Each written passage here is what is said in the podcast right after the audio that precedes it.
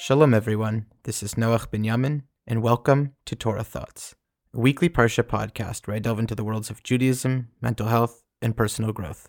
Torah Thoughts of the Week Learning to Follow Up. Parshat Shoftim. We are now in the month of Elul, which has many acronyms to describe itself. One of which I learned by Rabbi Meir Kaplan from Chabad Victoria on a trip I went to into the Alberta Rockies in the BC coast. If you can go there, the beauty is beyond. And one thing he said really stuck with me Elul. Aleph, Lamed, Vav, Lamed. Aleph, Ish, Lamed, Lere'ehu. Vav, Umatanot, and Lamed Le'evyonim. Ish Lere'ehu Umatanot Le'evyonim. This is a line from Megillat Esther towards the end, when disaster has been averted for the Jewish people, and they are told by Mordechai to celebrate the 14th of Adar. We are taught to make the day joyful, to have feasts, and to give mishloach manot, ish lere'ehu umatanot le'evyonim, to send portions, each to his neighbor, and gifts to the poor. Here we receive two different types of tzedakah. One is to give gifts to those who are poor. This is connected with the obligation we have to give 10% of our earnings to tzedakah. Matanot levyonim. But what about ish lere'ehu? What about this tzedakah? I want to share one way that we can improve this element of tzedakah. Rabbi Kaplan discussed how a congregant was set for surgery on a Wednesday and told the rabbi, and when, when the rabbi later followed up Wednesday evening, the congregant was so surprised that he remembered. This simple story really stuck with me. In this week's Parsha, Moshe discusses again the cities of refuge, where people who accidentally kill their neighbor or friend go to find refuge so that someone trying to avenge the blood of the victim does not end up killing the accidental murderer. The Pasuk says, Shehu Yanom V'chai, that he will find refuge and live.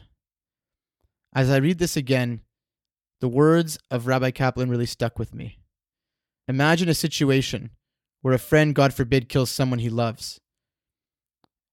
Imagine that family who lost their loved one. Imagine the friend who has to live with what he did. Imagine seeing the one seeking asylum. There's a lot of pain, a lot of suffering here. Ish lere'ehu, each person to his neighbor. How can we be to those people? One simple way is the follow up. If God forbid someone is struggling or suffering and they tell you about it, in some way, in that one moment, of course you can listen, be there, offer an ear, a heart, some support. And when you hear it, you may be filled with emotion in some capacity. And then time will pass and you may forget about it. But has that other person? When you see them next, do you follow up with them? Ask them how they are doing? Do you go out of your way to have a continuity of conversation? Or are you there for them in one moment and then the next and the next you forget as it goes out of your sight and mind? Ish lere'ehu. Follow up. It is natural for emotions of the moment to dissipate. That is why the city of refuge is set up, so that the avenger of blood can cool down, forget a little, allow time to pass before being rash. But it teaches us about human nature, that we forget, that we can be moved in a momentary moment, and then it passes from consciousness, and we forget. So, with love and revealed goodness, may Hashem bless us all to be the kind of people who are there for our neighbors, ish lere'ehu, in a way that transcends the moment of exchange, but moves into the next week or month or any future time. During this month, if you can think of someone who is, God forbid, suffering in some way, and you remember, can you follow up and ask them how they are doing? Shabbat Shalom. Love Noach Binyamin. Music and theme song written and performed by Yaakov Wasilewicz.